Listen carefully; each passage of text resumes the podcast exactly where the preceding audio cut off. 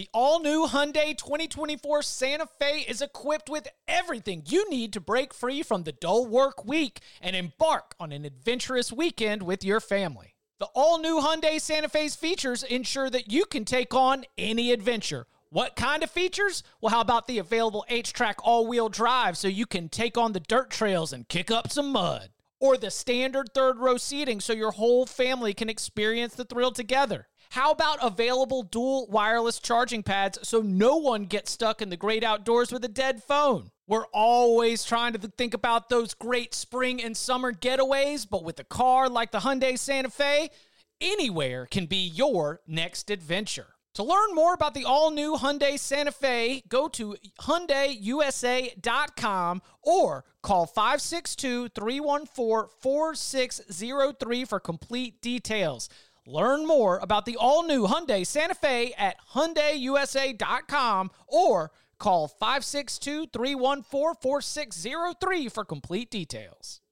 To the house! This is unbelievable. Welcome to the Cover 3 podcast with your hosts, Chip Patterson and Barton Simmons. It's your call for the best college football coverage. From National Signing Day to the National Championship and everything in between, CBS Sports presents the Cover 3 podcast. And welcome back to the Cover 3 podcast here on CBS Sports. That's Barton Simmons. He's live in Stamford, Connecticut at the CBS Sports HQ studios. That's Tom Fornelli from Chicago. I'm here in Raleigh. Gentlemen, week six is not quite in the books.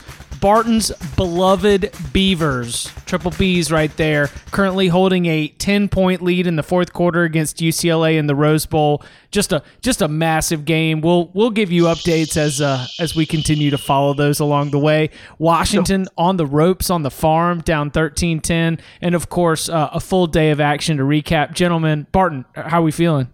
Yeah, I don't I don't appreciate you talking about the Beavers before the win is in the barn, man. You gotta this is this is this is Pac-12 and it's midnight and there's a lot of crazy stuff can happen. So, uh, but but good on the Beavers to be rolling right now. And this is going to be likely a podcast full of frustration as Washington pisses away what is likely to be uh, a, a, a, a cover, but maybe even a win against the Stanford team. They're, they're surely better than, but uh, all that's neither here nor there. There's there's some good ball to talk about. Tom, how's your day going? Uh, I'm my I'm, I'm still distraught about my Air Force Navy under not cashing, but you know, seventy eight percent of the time it works every time, I guess. well, yeah. Is that is that what is is it a seventy eight percent clip that that we're that we're working off of with the Service Academy head to head unders? It's now 22 5 and 1 since 2010 so i don't know what the math is off my head but so yeah, yeah. man just yeah stay the course. You know just keep on rocking that thing and uh but, you're, you're, you're, you're bound to lose one every once in a while. I, I think it's just a symptom of the way that things are going for me this year that i can't even get the air force navy under to hit right now. It's that's just my year in a nutshell. Hey we're gonna keep our head down we're gonna keep swinging slow and you just keep your eye on the ball and things are gonna things are gonna get straightened out by the back nine. Don't you worry, Tom. You good yeah, with these I'm golf a, analogies? I'm a, I'm a bad golfer.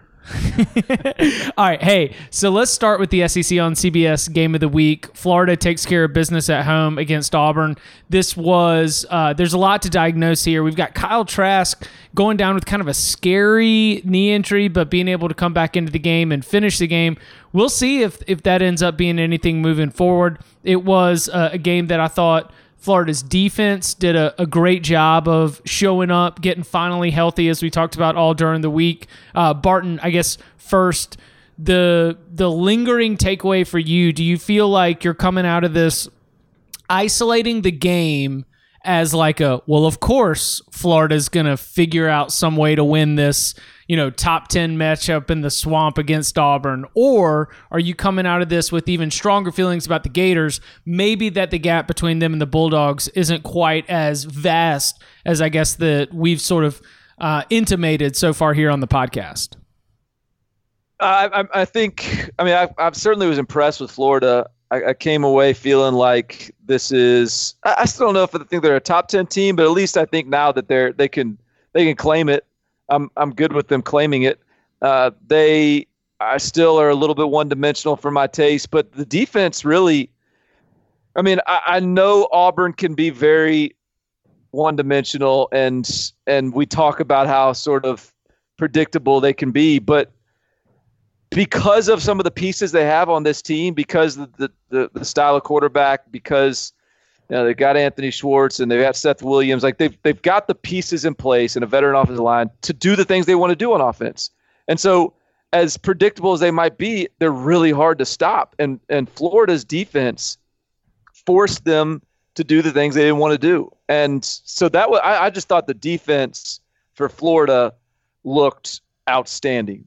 And and the type of defense that can keep them in any game in the country maybe with the exception of the kind of the you know the the LSU, Alabama, Ohio State tier. I don't know if Georgia's in that tier or not, but right. uh, yes, agree. But that's a different conversation. yeah, Yeah, I mean, I this game pretty much went how I expected it to go, except for I didn't expect there to be eight turnovers between the two teams, four each. But I mean, there was a lot of talk about Auburn's offensive line being improved, but if you looked at the defensive lines it had faced outside of Texas A&M, it really hadn't faced a very good defensive line all season long, and it certainly hadn't faced one as good as this Florida one, and we kind of saw it. But at the same time, I thought Auburn's offensive line, for the most part, did okay. They couldn't run the ball, but as far as you know, protecting Bo Nix, I thought it was decent, not great. Nix's mobility certainly helped out quite a bit there, but I just like Barton was saying, Auburn's one dimensional. They took that dimension away and said, okay, Bo Nix, beat us with your arm. And Bo Nix was not good. He was 11 for 27, 145 yards, a touchdown, three interceptions. Just not a very good performance for Nix, but to be expected from a freshman quarterback on the road in that environment against that defense. And on the other side, Florida's offense kind of looked like what it was going to. You know, Kyle Trask, you hope they hit a couple big plays if you're Florida, which they did. They hit one early to get on the board first. But the run game, which has pretty much struggled all season long, was pretty much horrible for the entire game. But overall, it was still a very bad performance. So I, I think they're both top 10 teams, but I also think that this is kind of a sign of how there's like five to six teams that you can consider national title contenders. And then after that, the seven, eight, nine, and 10, you know, there, there's a huge gap between them and everybody else. I'm disappointed in myself in the in the in the ramp up for this game, the the, the previews, because I picked Auburn to win.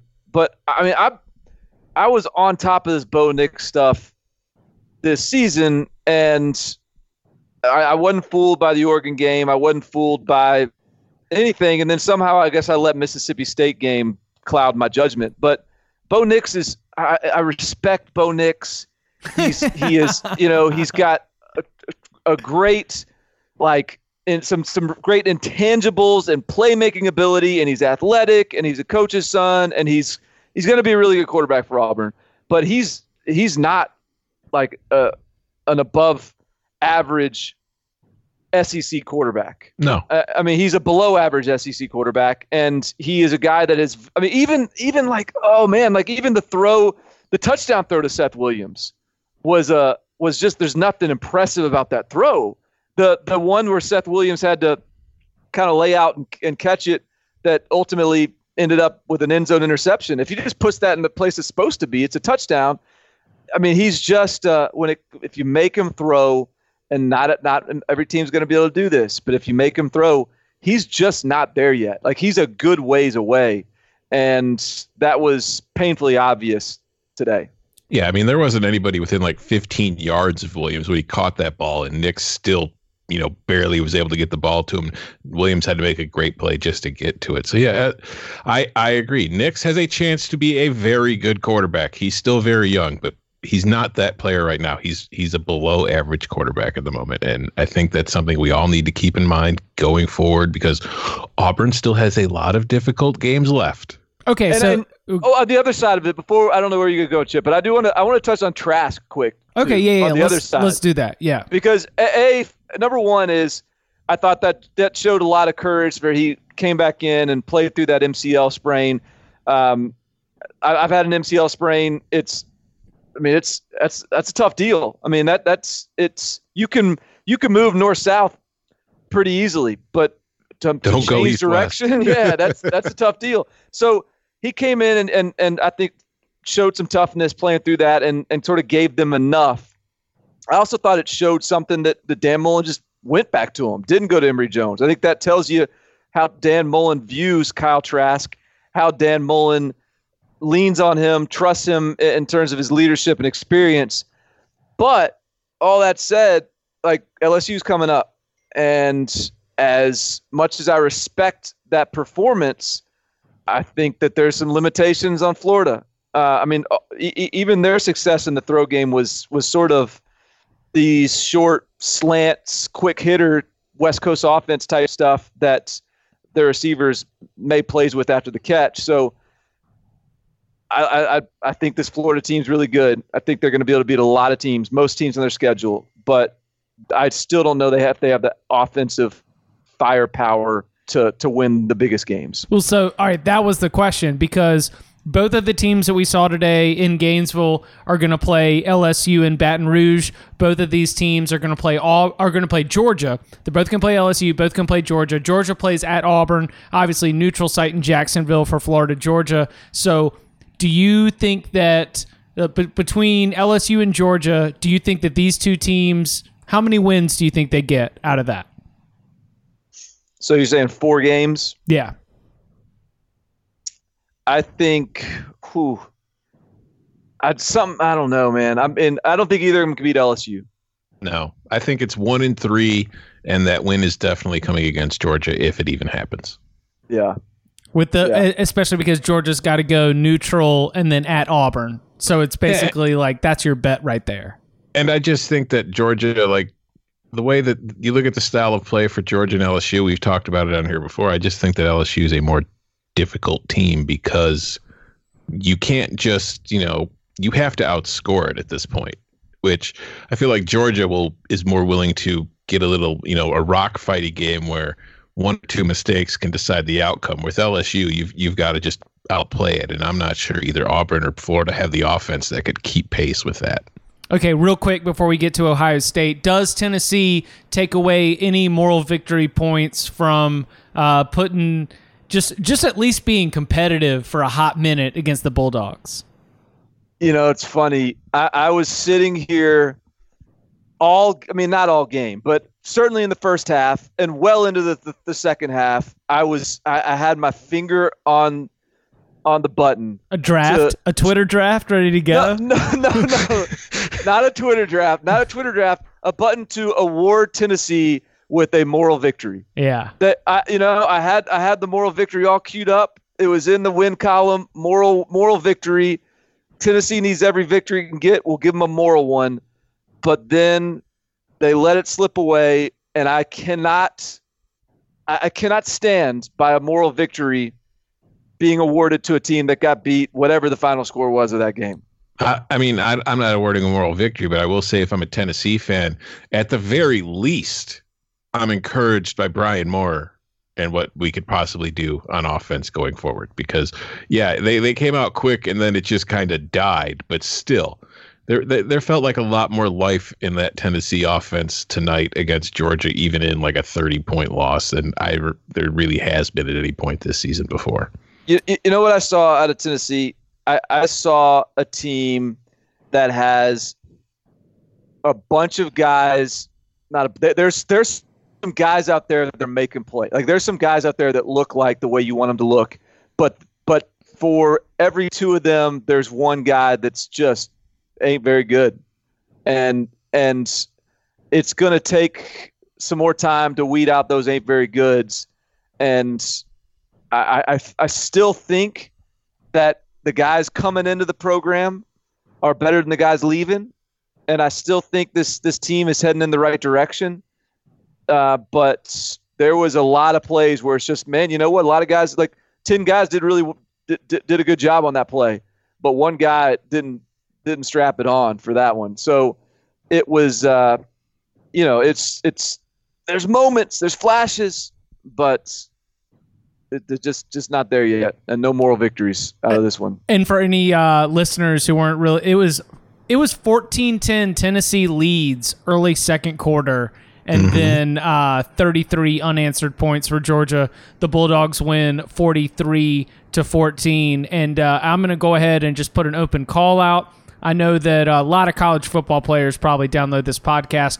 Marquez Callaway, Jauan Jennings, the 30 for 30 that you want to do, talking about your time at Tennessee, the 13 combined years that you've had with this team. Yeah, come come talk to the Cover 3 podcast first because we can turn this into an anthology series. Please. Does it ever terrify you the idea that players are listening? No, not really. But I don't think it does. Yeah. I, I I hope I again I hope that you are because Jauan Jennings and Marquez Callaway I promise you there's the one of the greatest books that could ever be written about Tennessee football is going to be about y'all's experience. The only person I'm worried about listening is Brian VanGorder. I, I, I think I think if I were running to Brian VanGorder, he might not. We, we may not, we may not chop it up over a beer. I think But, the uh, three of us could take him. So as long as we're together, The uh, and by the way, how how about uh, Notre Dame getting the cover and the under?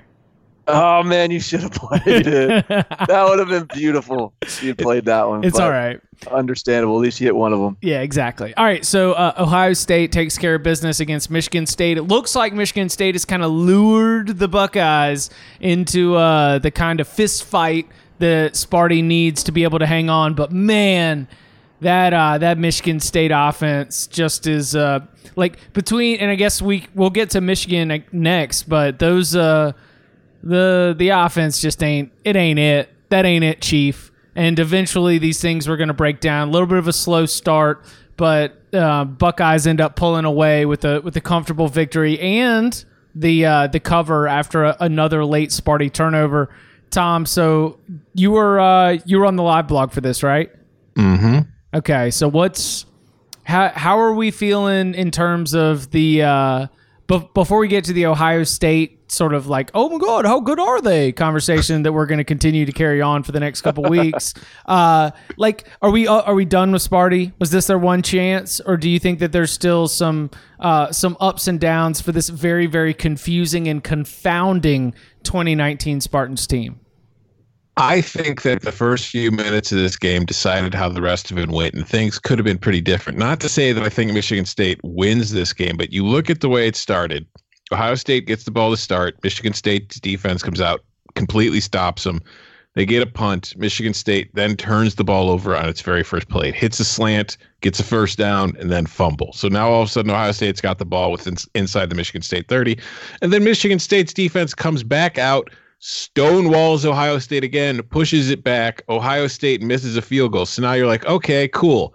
Jitters are out. They dodge the bullet. Two plays later, Michigan State's fumbling the ball right back to Ohio State. And again, the defense comes out and stops them, but this time they make the field goal. But it was just the Spartans had a chance there where if they would have been able just to take advantage, if if not even score, but just, you know, put together a nice drive, flip the field, keep things going, they could have maybe kept this close and like more rock fighty and had a chance to win. But when they didn't do that, I feel like it kind of left the sails out because it was another instance of the defense probably be like, man, we have to do everything because I thought Brian Lewerke overall played well. Yeah. I thought he was let down a bit by his receivers.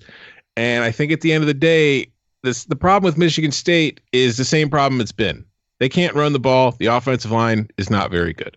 And they, they averaged two and a half yards per carry in this game on the ground. They weren't really able to protect Lewerke. He was he was sacked four times. He was harassed a lot more than that. And it's just if they can't block, their ceiling is very limited because you know if your whole identity is to try to be a physical football team and you're not physical in your offensive line what are you going to be able to do so yeah I, I don't i think michigan state is still one of the better teams in the big 10 but it's it's well below that top tier of teams I think this game went exactly how we all envisioned it. I mean, we talked about it that uh, Ohio State and the under are, are, you know, a pretty good chance they both hit. I mean, I think we all felt like that that was a really likely scenario. And I mean, early in the game, uh, I mean, with Michigan State not scoring, um, I mean, they, they they certainly like they they had the fumbles, they stopped Ohio State, uh, but they didn't take advantage of their opportunities. And I think as this game continued, it was very clear that look, uh, this Mississippi State team is just going to get tired. Like Ohio State's just got too much firepower offensively to not wear them down and get points out of this deal. And so when it became clear that it wasn't going to be a, you know, that, that Ohio State was going to get plenty of possessions and that Justin Fields wasn't, because early in the game it looked like Justin Fields, you know, first six attempts or so, he didn't look that sharp. But when he got a little bit more comfortable and it looked like Justin Fields was not a fraud, it was like, all right, well, this is just a matter of time. I mean, they're, they're going to stretch this out. It's just a matter of time because Justin Fields is, in fact, pretty dang good. And, I mean, sure enough, you know, a few big plays, a few Justin Fields runs, and it's a pretty futile enterprise for Michigan State to try to come up with a W. Yeah, it felt like there was a moment in the second quarter where Ohio State's offensive line kind of figured out what it had to do against Michigan State's defensive front. And once it was able to do that and Justin Fields was able to settle in, they were able to just, you know, start running the ball, the game was over. It's like Justin Fields, because of the quarterback depth at Ohio State, there's probably a little bit of game planning that's trying to limit, um, you know, the exposure there. And then you get caught in a really tight, tough situation. And Ryan Day's like, oh, okay. let's hit the easy button. Let's just run the quarterback power or like let's just let's just call up some of these Justin Fields design run plays because those are the same plays that are in the playbook from when it was like JT Barrett there. And guess what? Justin Fields is a way better runner than JT Barrett. And that can get uh, something that might have been a seven yard gain. It could be a 25 yard gain. And that stuff is just uh, so scary when we do consider, and I, I took the jokey voice earlier, but as we do continue to consider Ohio State and how it ranks against the best teams in the country, like the the that dynamic aspect to the Justin Fields Ohio State offense is just one of those things that feels like a tiebreaker that kind of makes it easy uh, to put the Buckeyes over the top in those some of those debates. Yeah, you can be you can, you can be having a bad day on offense. You can be having a bad day throwing the ball. You can be things aren't clicking, and Justin Fields can get loose a couple times. And I mean, what the, I think it was the J.K. Dobbins long run.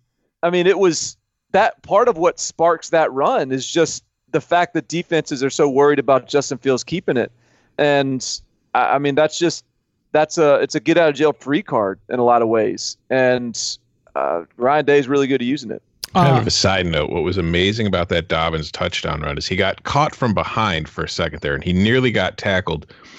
And the tackler hit him and it completely slowed him down. But then after Dobbins didn't go down, it took him two steps to be right back at full speed.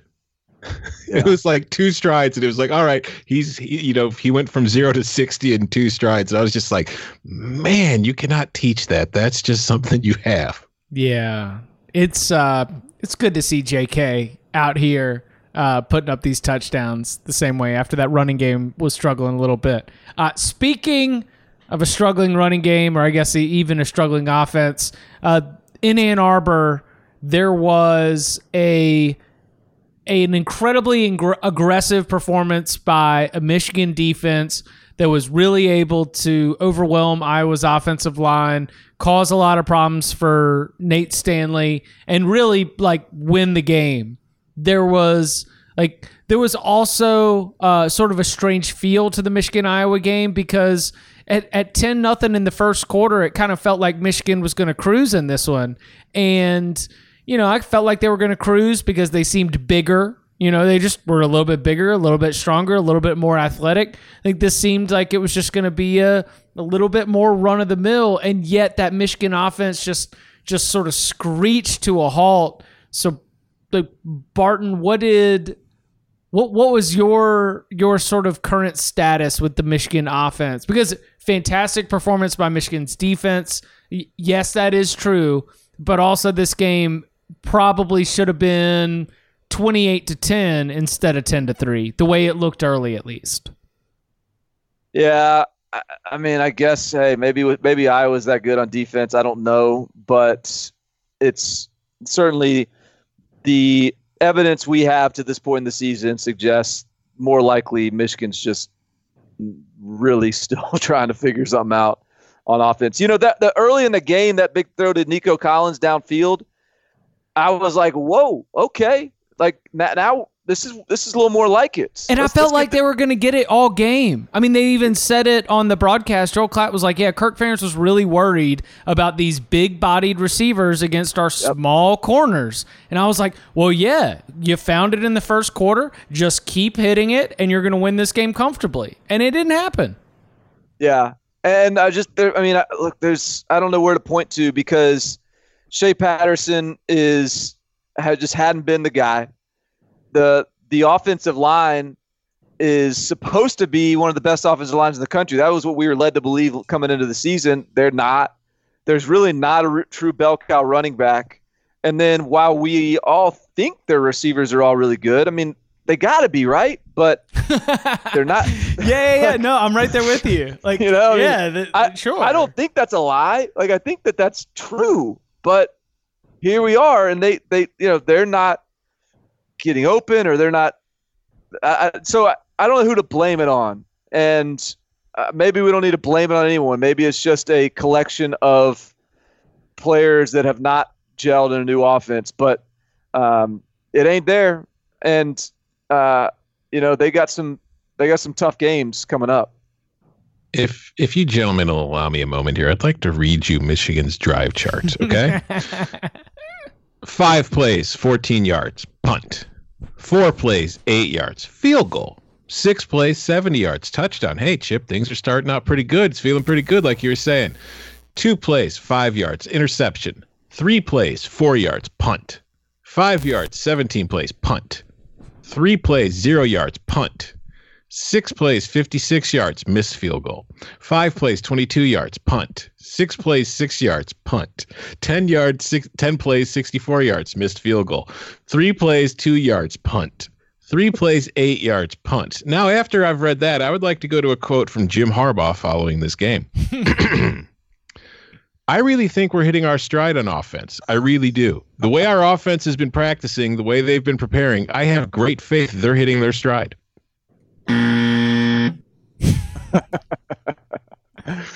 I don't think Jim and I are watching the same team. Yeah, what does it look like to not be hitting your stride? I guess. I think they're hitting their stride on defense, at least since they were dismantled by Wisconsin. But if that's the offense hitting its stride, Michigan is in a lot of trouble. They had 267 yards. They averaged four and a half yards per play. As I went through the drive chart, they only had like three or four possessions where they went over 50 yards on any possession. Okay, they're hitting their stride.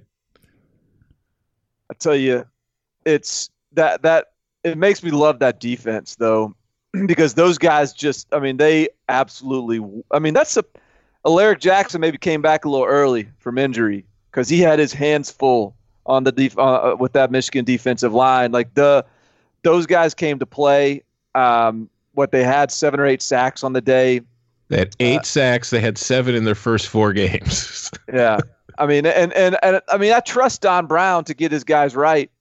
And, and I love the mentality that those guys have because they know at this point, they know what they have on offense. Like those guys sitting on the other side of the bench ain't helping us out, boys. Like, let's go do this on our own. And, and that's exactly what they did. And I like that sort of fires me up that they, they don't even, you know what? Forget it we're not counting on y'all anymore. Let let's we're going to do this on our own. And hey, look, the defense deserves plenty of blame for the Wisconsin game, if not most of the blame. Uh, but they they, they got it fixed, and I, I think that this is starting to look like a deep because you know some of the guys are making plays like Cam McGrone had like t- you know two sacks, and I mean there- there's some guys that are sort of new face playmakers that are stepping forward, and so I think that that's a pretty uh, encouraging indicator for that program. One of Where we- the uh, uh, just one of the uh, the wildest stats that I think I saw this this week was Jonathan Taylor has scored a touchdown on every Wisconsin opening drive this season. yes. Yeah. Scored like five touchdowns today. Sheesh. Sorry, Tom. I was, uh, where are we setting the total for Michigan, Michigan State? Ooh. Do I hear any opening bids? 30. Oh, wait. Oh, we- are we saying what it, do we think it opens at or what it closes at? Where, where does it open? Opens at 42. 42 and a half. I'm gonna say 39 and a half.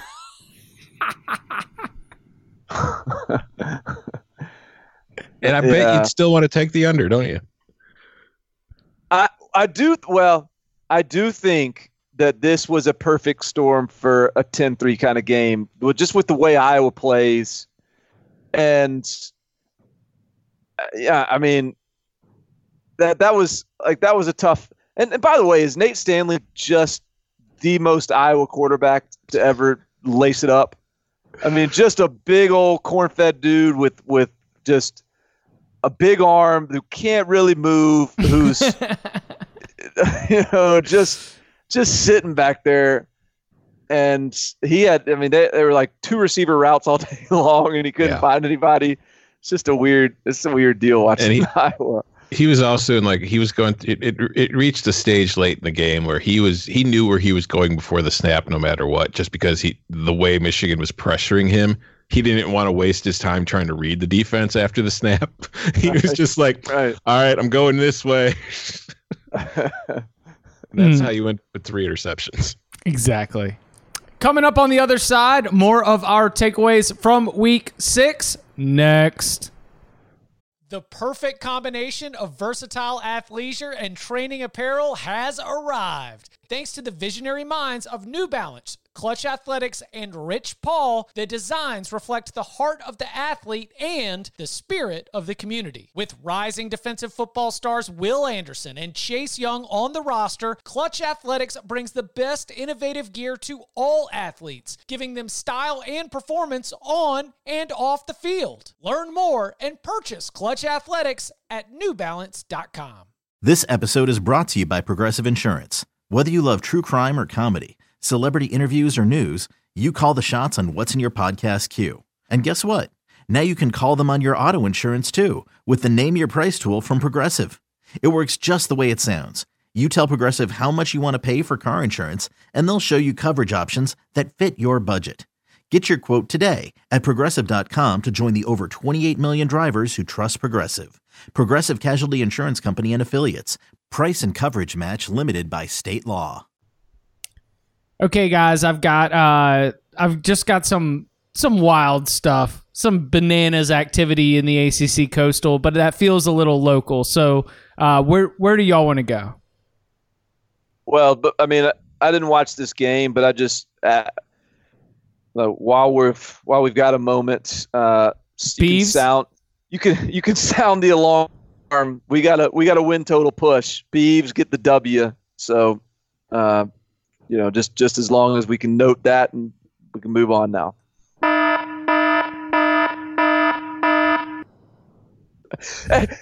Before we move on, though, like, do you guys realize that this is year two of the Chip Kelly era at UCLA Yep. and also year two of the Jonathan Smith era at Oregon State? Which coach would you rather have right now? Jonathan Smith. Yeah. I mean, what in the F? I, I, I don't know. I don't understand. I don't know what's going on. I don't know who Chip Kelly is. Like, who is this Chip Kelly? I don't think Chip knows anymore, honestly. That's a. I think you're exactly right. I think that's hitting it on the head. I think that when you're able to compartmentalize really, really well, you just kind of ignore everything else. I think that he's probably like going to bed at night and he's like, well, I mean, our, our team stinks, but hopefully we'll get better. like, I remember Larry Fedora at the end of uh, his time at North Carolina. He was like, he was almost trying to show like a mindfulness side.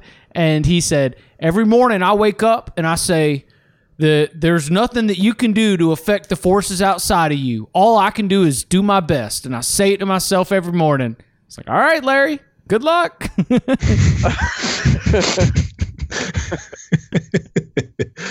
Like, yeah. I, I, I am I am supportive of your uh, your move towards a, a better mental state, but yeah, I, I think you need to be concerned about what other people are uh, doing right now. yeah, just yeah. Uh, that's that's uh, that's commendable, Larry. But just make sure you know how to block that three tech. Also, yes.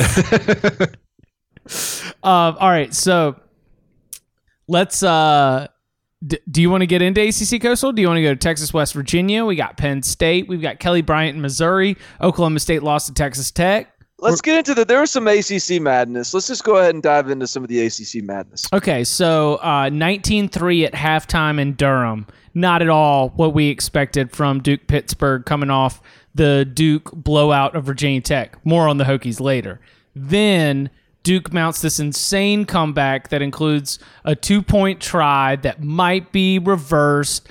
Then it gets all the way back and Pitt's able to get out of there with a 33 to 30 victory. Like the the ups and downs of that game are absolutely bananas and yet that doesn't even compare to the fact that Virginia Tech nearly blew a 28 to nothing lead against Miami that included Jarren Williams having three interceptions, getting benched. N'Kosi Perry comes in, throws a Hail Mary before halftime that gets bat- batted around and caught. Then DJ Dallas comes in. They have a missed extra point that would have given them a one point lead. And Virginia Tech goes down, scores. Miami gets the other way, all the way down to the 10 yard line, has the potential game winning touchdown batted down by Virginia Tech. So now Miami is uh, 0 2, I believe, in ACC play, and Virginia Tech is still somehow, even amongst all the mess, they've got a new uh, a new quarterback. Ryan Willis is out. Uh, Miami, I guess, has a quarterback controversy, and all of it, I think, is left with uh, the North Carolina Tar Heels as your new ACC Coastal favorites. Let's go. Just gonna push the the Hoos to the side there. Yeah, that's right, because that game's in Chapel Hill. We're already talking about it. I mean, yeah, it was it was bananas day in the ACC Coastal. Did y'all catch any of it? I, I did cat. I so a few of these bananas games I didn't get much of. I got a little bit of Boston College, Louisville. Didn't get any Oh, of UNC, man. Georgia Tech, and didn't get any of Pitt, Duke. But the Virginia Tech Miami game. I mean, like, when, when is Miami gonna like? That that's that's just sad to see them jumping around on the sideline before the game, getting all hype, and just sort of thinking getting some just sort of feels about man like let's get this let's get the U back. And then they go and they and they get run up by by Virginia Tech a team that's just been terrible. And I mean that's this sort of a tired tired I guess conversation of you know when's the U going to be back? But that's a bad look I guess I'm just going to spin it and say good on Virginia Tech. Found a quarterback that can do some things with his legs and Hendon Hooker. And they they they saddled up and made you know had a kind of a good stand there. But how bad of that is a look on on Miami?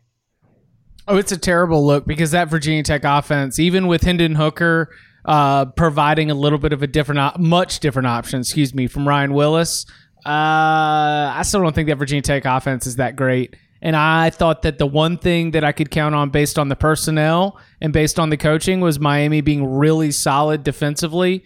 So even as you're having these like clunker 17 to 12 game against Central Michigan, I'm able to be like, all right, well, so Miami's offense still isn't working. That's fine, but when when you have that kind of uh, turn and when you just show up a little bit flat, I, I, I think it's a massively disappointing start to the Manny Diaz era.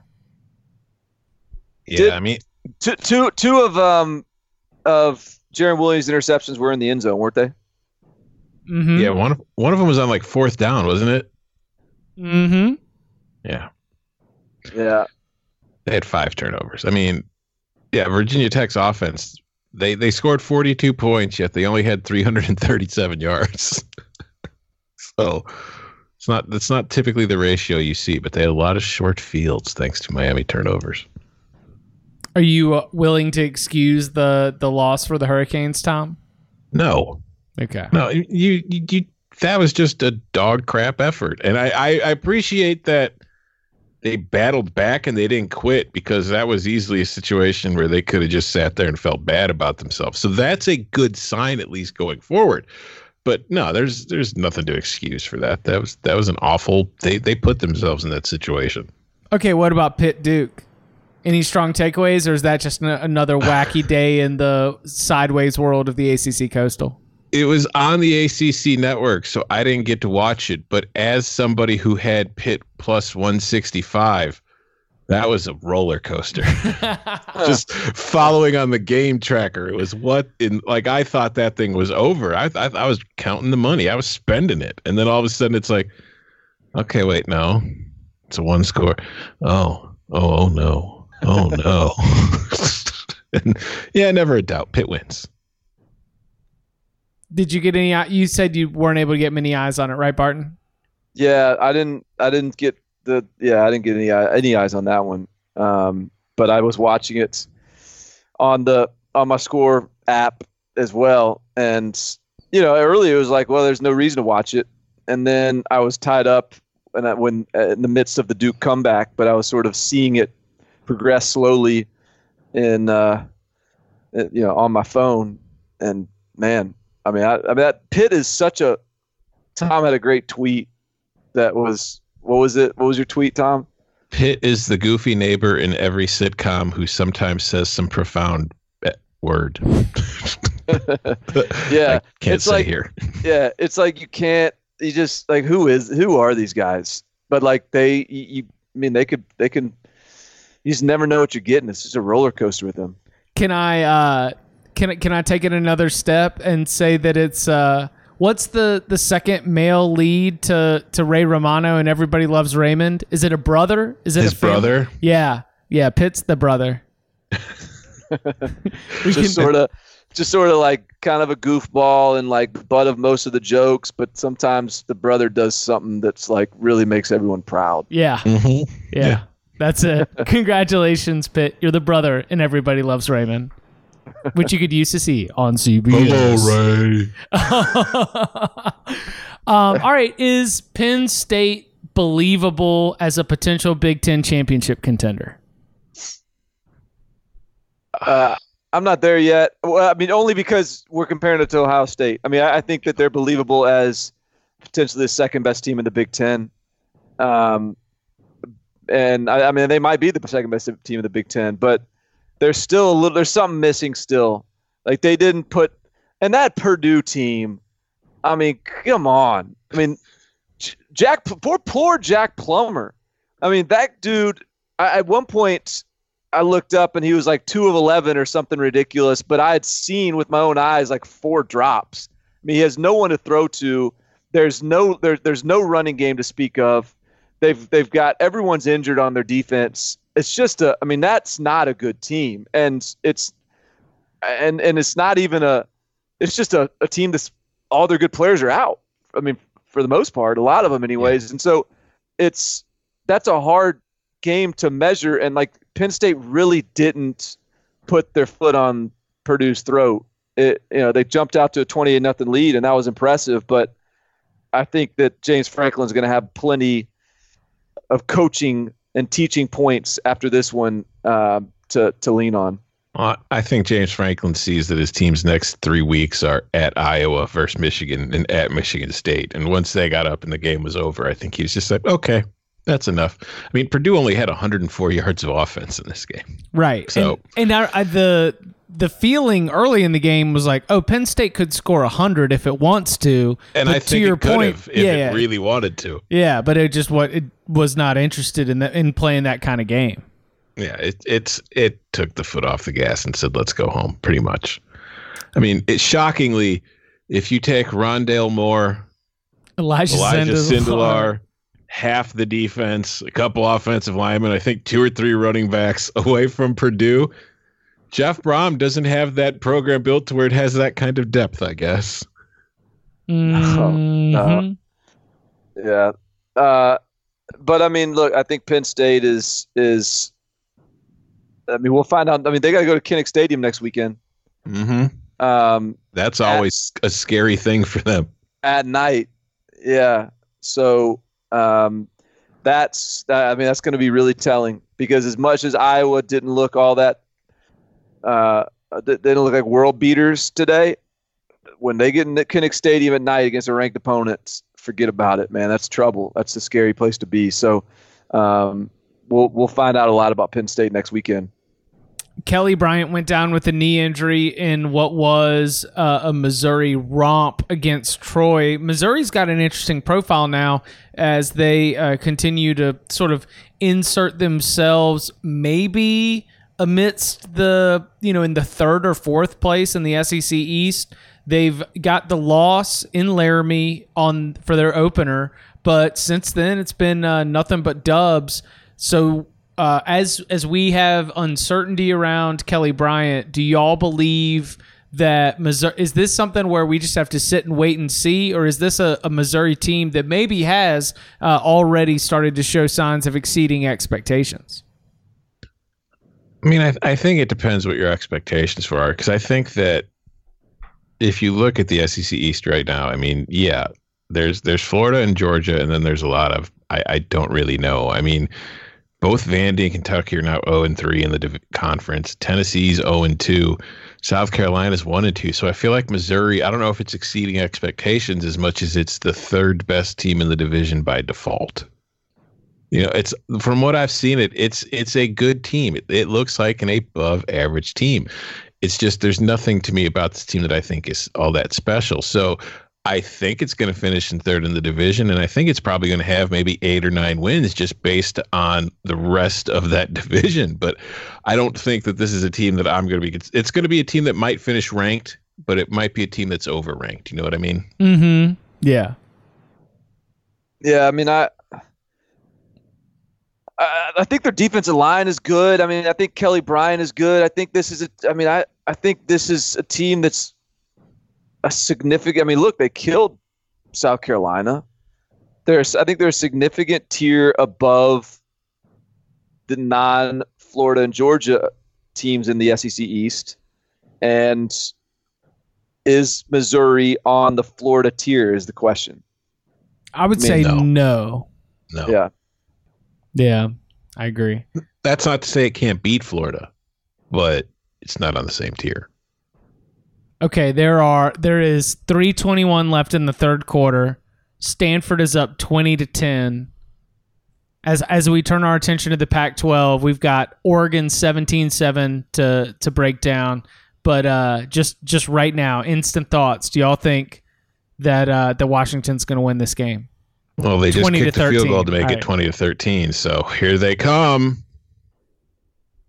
I bet they win. I think they win because, as we've said many numerous times, Stanford is sad and soft, and they will blow this in the fourth quarter. But Boom, they're not. put it on they- tape. they're not looking uh, SAD SOFT in this game as as much as they have been. So credit to David Shaw, uh, getting them rolling finally. Maybe David Shaw listens. Yeah, maybe so. Cre- credit Barton for the callback on the fact that you can't spell sad and soft without Stanford. Yeah. Um, all right, so Oregon's 17-7 win. Uh, the the defense is sort of the headlining uh, factor here as Cal jumps out to a 7-0 lead, but then uh, the defense kind of rises up. You've got some Oregon turnovers that they had to overcome, and they were able to.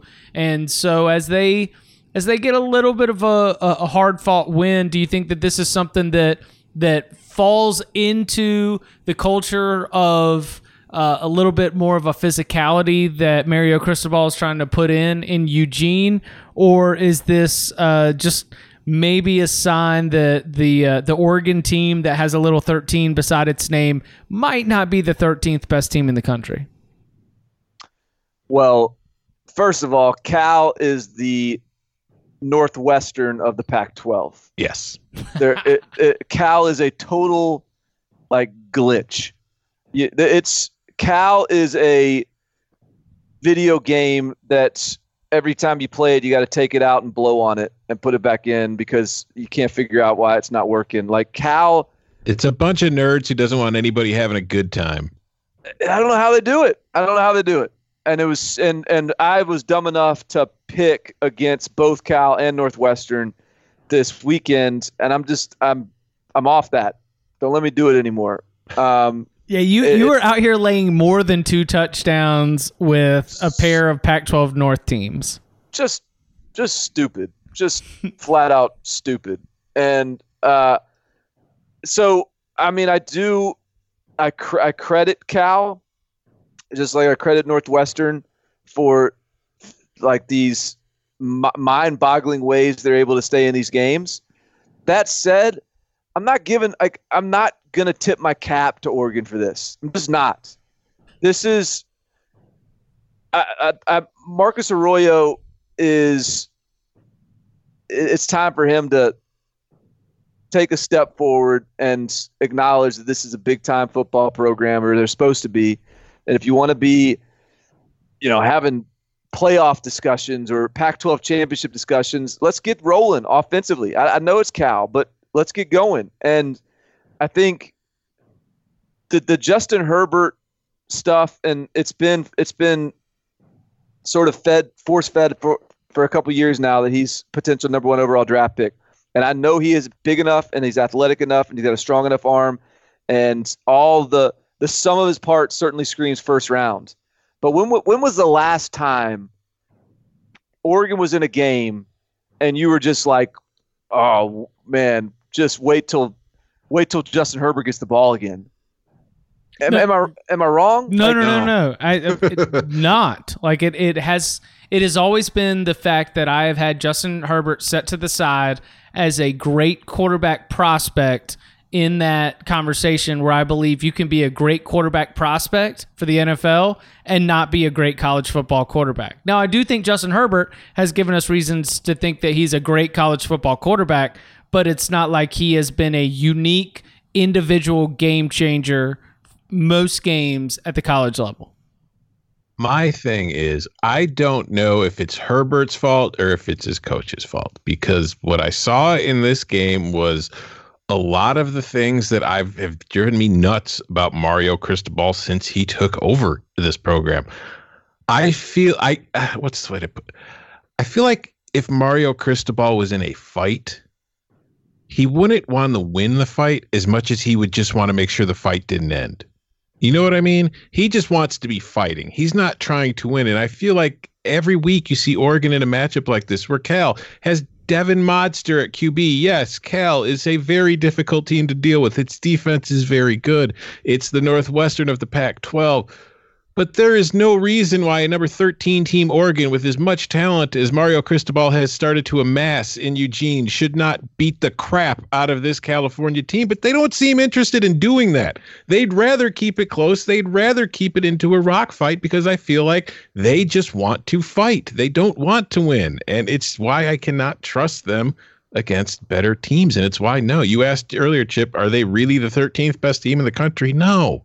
They're just there because whenever people put together their ballot on Saturday night or Sunday morning, they're like, "Oh crap! I've to put it through 12 teams and I don't have a Pac-12 team yet. I guess I'll just put Oregon here." Mm. Yeah, for for for a weekend that didn't have a whole lot of meaningful results, game-changing results, I'm I'm gonna shuffle. I'm gonna be shuffling my rankings a little bit. I'll say that. Oh yeah, we got. I don't know if the Pac-12 deserves a team in the top 15. They don't. They probably don't. I mean, No. without without looking at it, I mean, I don't think they they probably don't. Mm. Um, what else is on the notepad? Uh, I want to talk about. Here, let's go to the Big 12. There are three teams in the Big 12 right now that are 2 and 0 in conference play. There's Texas, there's Oklahoma, there's the Baylor Bears, who have now won two in a row as underdogs straight up. Went to Manhattan, beat Kansas State 31 to 12.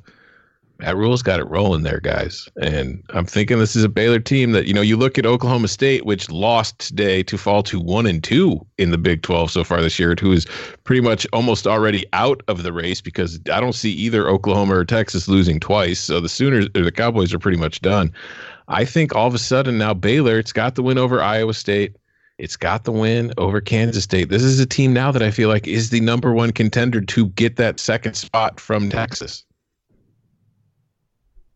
I'm not ready to say that about Baylor, and I've been very enthusiastic pushing them forward and being uh being predicting them to win both against Iowa State and against Kansas State, identifying it as level up moments and being excited that they were able to meet the challenge.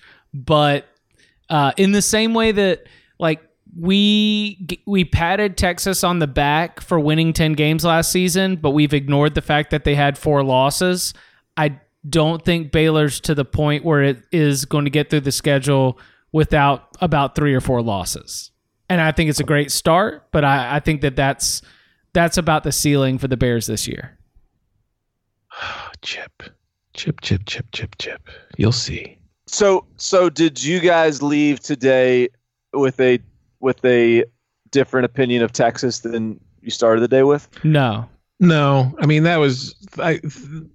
I don't think like we saw Oklahoma struggled early against Kansas too, and so for Texas to struggle early against West Virginia, they're they're both in look ahead spots. Next week's a big week for them, so I, I wasn't surprised to see anything by them. What about uh I mean the like the cannibalism has begun in the Big 12 because I mean Iowa State just to to kind of throw a smackdown on TCU I thought was was telling. Obviously Texas Tech upsetting Oklahoma State was something, but uh yeah, I think the the the zaniness is just beginning in the Big 12. Um I really think like I, I agree with you guys that my opinion didn't really, really change from Texas, but it, but it was my opinion was hardened in in that I think Texas is probably got another loss Hell uh, yeah. somewhere along the way, other than Oklahoma. Yeah, no, no, they might beat Oklahoma and then have Right. like two more losses in it. Yeah. Nah, this and like I'm not ready to put Red River in the Iowa Iowa State vacuum yet, but I kind of do. Don't y'all? The Iowa Iowa State vacuum meaning like what happens in in that game stays in that game. Yes. Yeah, yeah. I will. I will finish Chip by just pointing out that Baylor is five and zero and winning by an average of twenty three points per game. I know. I know. I'm just like, hey, what what about Oklahoma? So Oklahoma State in the last couple years, when it plays ranked teams, it's like five and two, and when it plays unranked teams, it's like what four and nine. I saw. I can't remember what the stat was. Somebody tweeted over the last five or six years or whatever now that after Oklahoma State lost today because it was a seven point favorite, or I think it was even more. Mike Gundy has lost more games as a touchdown favorite or more than any other coach in the country. In second place was Gary Patterson. That's that's a very Big 12 of those guys. Mm-hmm. Yeah, that's that was my thought too. Is like it didn't really make me question either of them as coaches as much as just maybe say, man, that Big Twelve is nuts.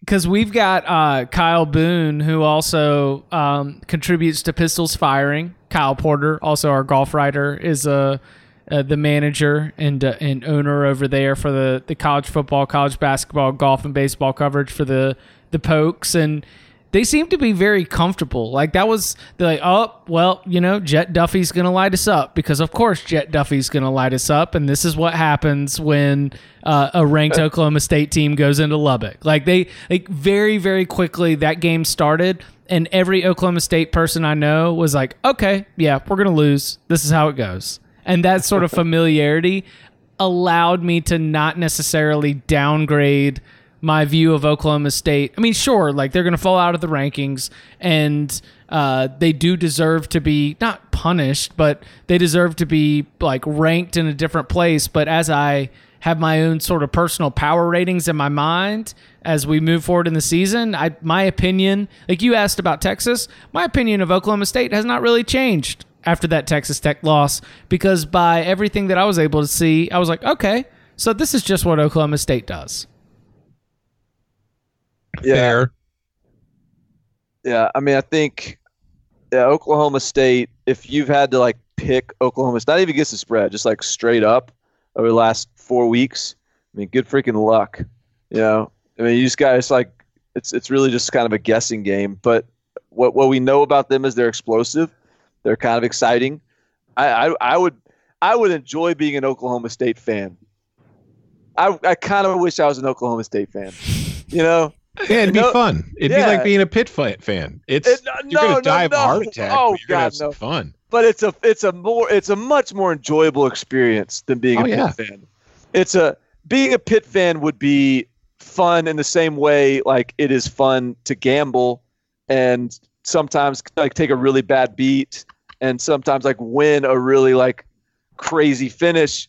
But Oklahoma State is like I don't know. It's you, you get to. It's just like a fun experience. Like you know what? Like if we go eight and four, hey, good for us.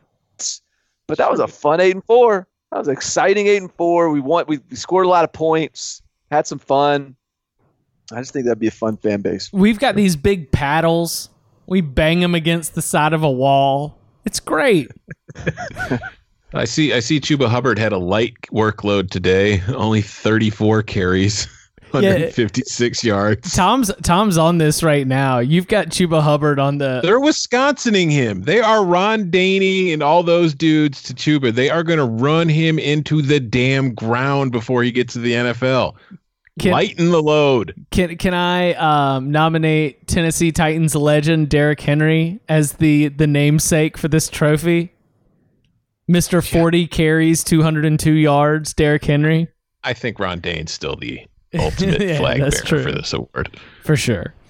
Um. Uh. Well. All right. So, listeners, I I am gonna guys. I'm gonna take an executive decision. We got a lot of awesome responses. What do you think about pushing to a full, or at least a, a little bit of a more healthy listener mailbag episode? Does that sound So good to y'all? full mailbag episode. Or at least, uh, at least not like hours, minutes sixty through ninety when it's one a.m. and Barton's Yeah, still in I- Stanford. Uh, I, I'm I'm with that, and then it may actually we can actually sort of perhaps even think about our responses instead of just hitting them, uh, you know, on the on the spot. And uh, you know, there like I think one guy asked about a fantasy football question and things like that, and I'd, I'd like to maybe prep prep an answer for a couple of those. Okay, so thank you so much, and I promise that there will be there will be a delivery on this uh, Hey, for can- those. are we? Are you about to take us out? Yeah, well, I mean, I, I wanted to at least address the listeners who who wanted to uh, to get those, but we still have to dump our notebooks out. So if you've Okay, got something, Yeah. take us take us where you want to go. Well, I did want to take. I wanted to like. I'm I'm fascinated by Ole Miss right now. Ooh, like Ole Miss is starting to be kind of fun to watch. They've they've got this Rich Rod stuff rocking with two quarterbacks and a couple freshman running backs that had like 70 plus yard runs today. And I'm just I don't know that I think they're going to win a whole lot more games, but they're they're being they're they're they're entertaining me and they certainly did a number on Vanderbilt today shout out the dentist. He's back on track. Well, I Uh, got to bring that up. but what I'm really getting at, and I and I tweeted this. This got out of the draft bin uh, onto the onto the playing field. Uh, you know, where's the sweet spot for Rich Rodriguez to score enough points or not enough points to keep Matt Luke's job, but enough points to where he can replace him. And and and I'll take it a step further. Let me ask you guys this: the head coach at Old, of Ole Miss in 2020 is A. Matt Luke, B. Rich Rod, C.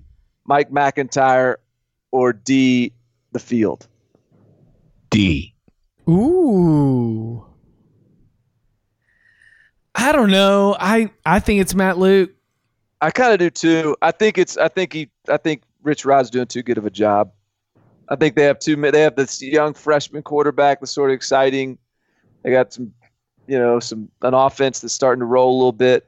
Unless they just get kind of regress in the second half of the season, feels like Matt Luke's doing enough. I'm leaning on the dentist too, who said that this game was kind of a, a make or break game for the, the some people whose voices might matter a little bit more.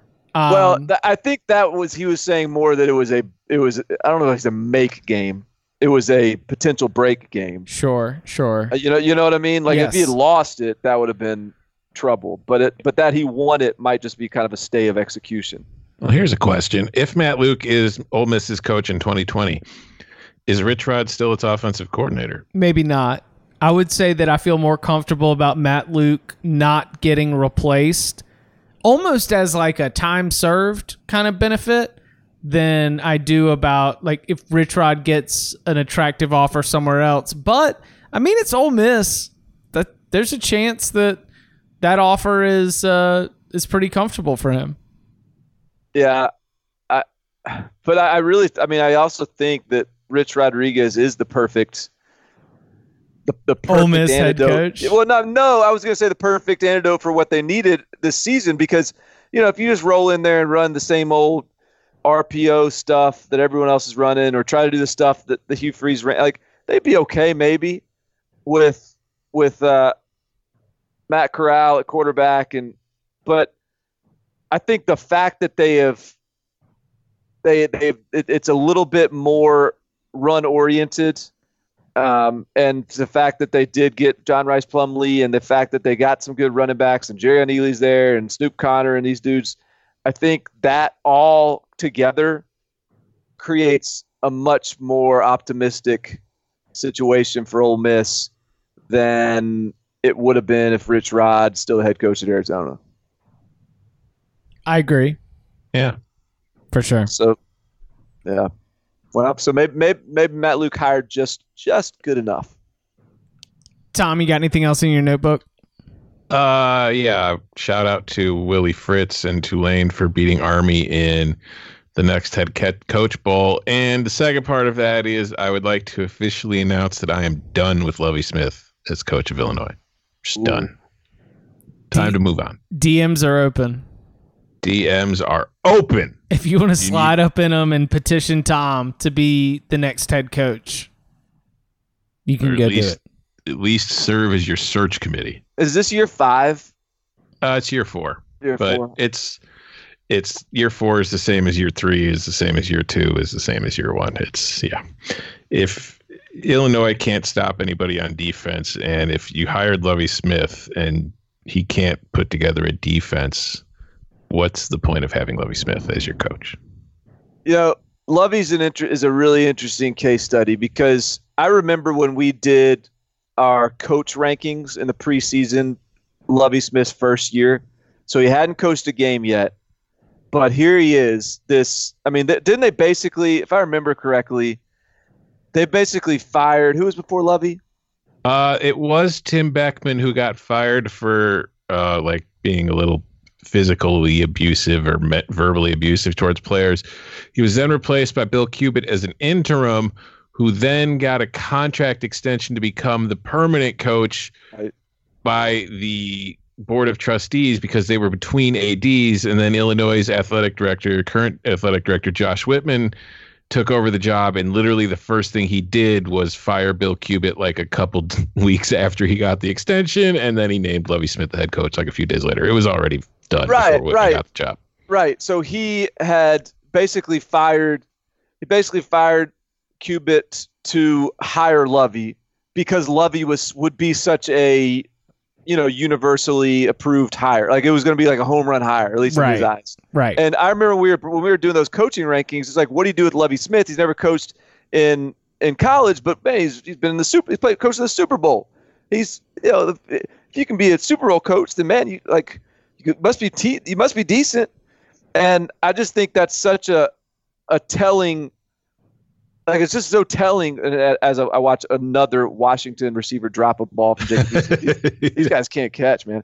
Uh, but that, that's so telling that the the two just I mean they're not uh, they, certainly they, there's correlation I guess or but but you cannot judge one based on the other and you know that that's I think I don't know that that's that's that's really interesting to me that you, you really like when when the USC job comes open and Jack Del Rio and uh, Jeff Fisher and guys like that are, are are banging on the door you know hey, I mean, Pete Carroll worked at one point, but you really can't judge how good of a college coach they'll be just based on the fact that they've had success in the NFL.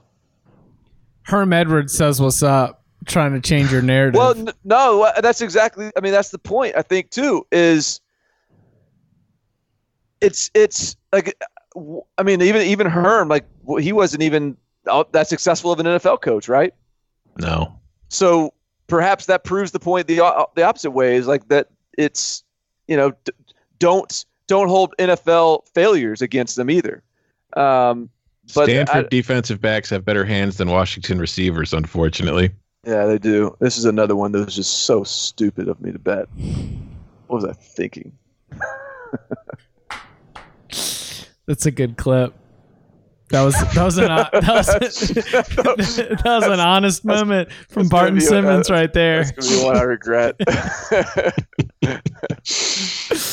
Oh man! All right, Barton, you ready to uh, get back to the the Marriott Spa? Yeah, I'm at the. I I I, I bailed on this the spa. I'm at the Hilton this time. Okay. So yeah, So shout out to the Hilton for taking care of Barton, and uh, shout out to to you for all your hard work on CBS Sports HQ, holding it down. Was it Hakeem Dermish the whole way?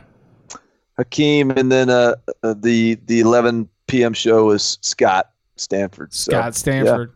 Absolutely. Uh, you can follow him on Twitter at Barton Simmons. You can follow him at Tom Fornelli. You can follow me at Chip underscore Patterson. Remember, we will be back uh, next week. Your your listener mailbag questions have been awesome. We're going to compile them all. The three of us will tackle them. Uh, we'll do it next week. And so, uh, thank you so much for doing that.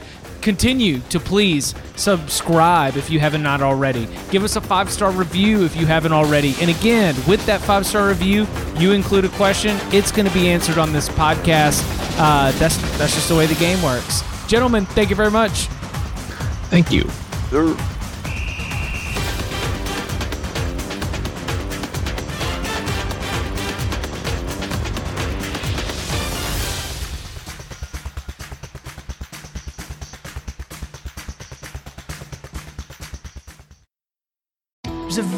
Bright, shining light, Sarajevo, and they needed to kill that light. From producers Matt Damon and Ben Affleck, explore how art and music sustained hope during the siege of Sarajevo, thanks in part to humanitarians and the band U2. U2, they represent a personification of our resistance. The Hollywood Reporter hails Kiss the Future, moving and inspirational. Kiss the future!